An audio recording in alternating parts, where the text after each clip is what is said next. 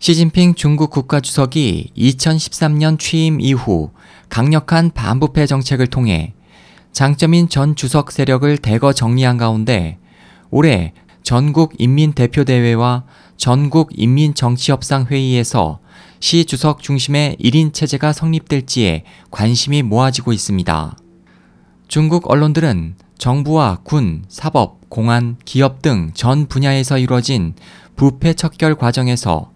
저우융캉 전 중국 공산당 중앙정치국 상무위원과 보시라이 전 충칭시 당서기, 휘차이 허우 전 중앙군사위 부주석 등 시 주석의 정적인 장파의 정치 핵심들과 링지화 전 통일 전선 공작부장도 작년 7월 공직, 당적을 모두 박탈되는 쌍계 처분을 받았고 쉬차이 허우와 함께 중국군 부패의 양대 몸통으로 불린 거버슝 전 중앙군사위 부주석 등 정적들이 대거 정리돼 시 주석의 입지가 다져졌다고 평가했습니다.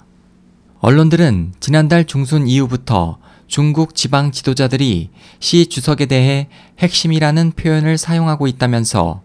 이번 양회에서 집단 지도 체제가 종결되고 시 주석의 1인 지배 체제를 확고히 하는 상징적 선언이 나올 수도 있다고 보고 있습니다.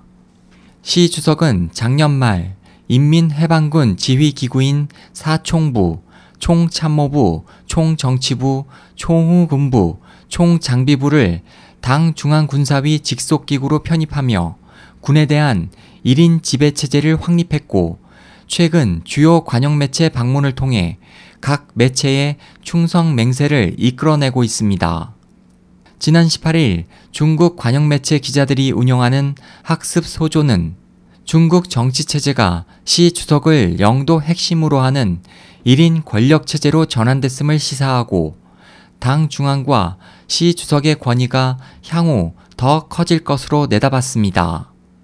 언론들은 19차 당대회에서는 중국 공산당 중앙정치국 상무위원 7명 가운데 시 주석과 리커창 총리를 제외한 5명이 은퇴할 예정이어서 내년 새로 선임되는 상무위원들은 2022년 시 주석과 리 총리의 뒤를 잇는 최고 지도자 후보가 될 것이라며 시 주석이 양회를 통해 독주 체제를 확고히 한다면 내년 제19차 공산당 전국 대표대회에서 지도부 개편에서 유리한 고지를 점할 것으로 전망했습니다. SOH 희망지성 국제방송 홍승일이었습니다.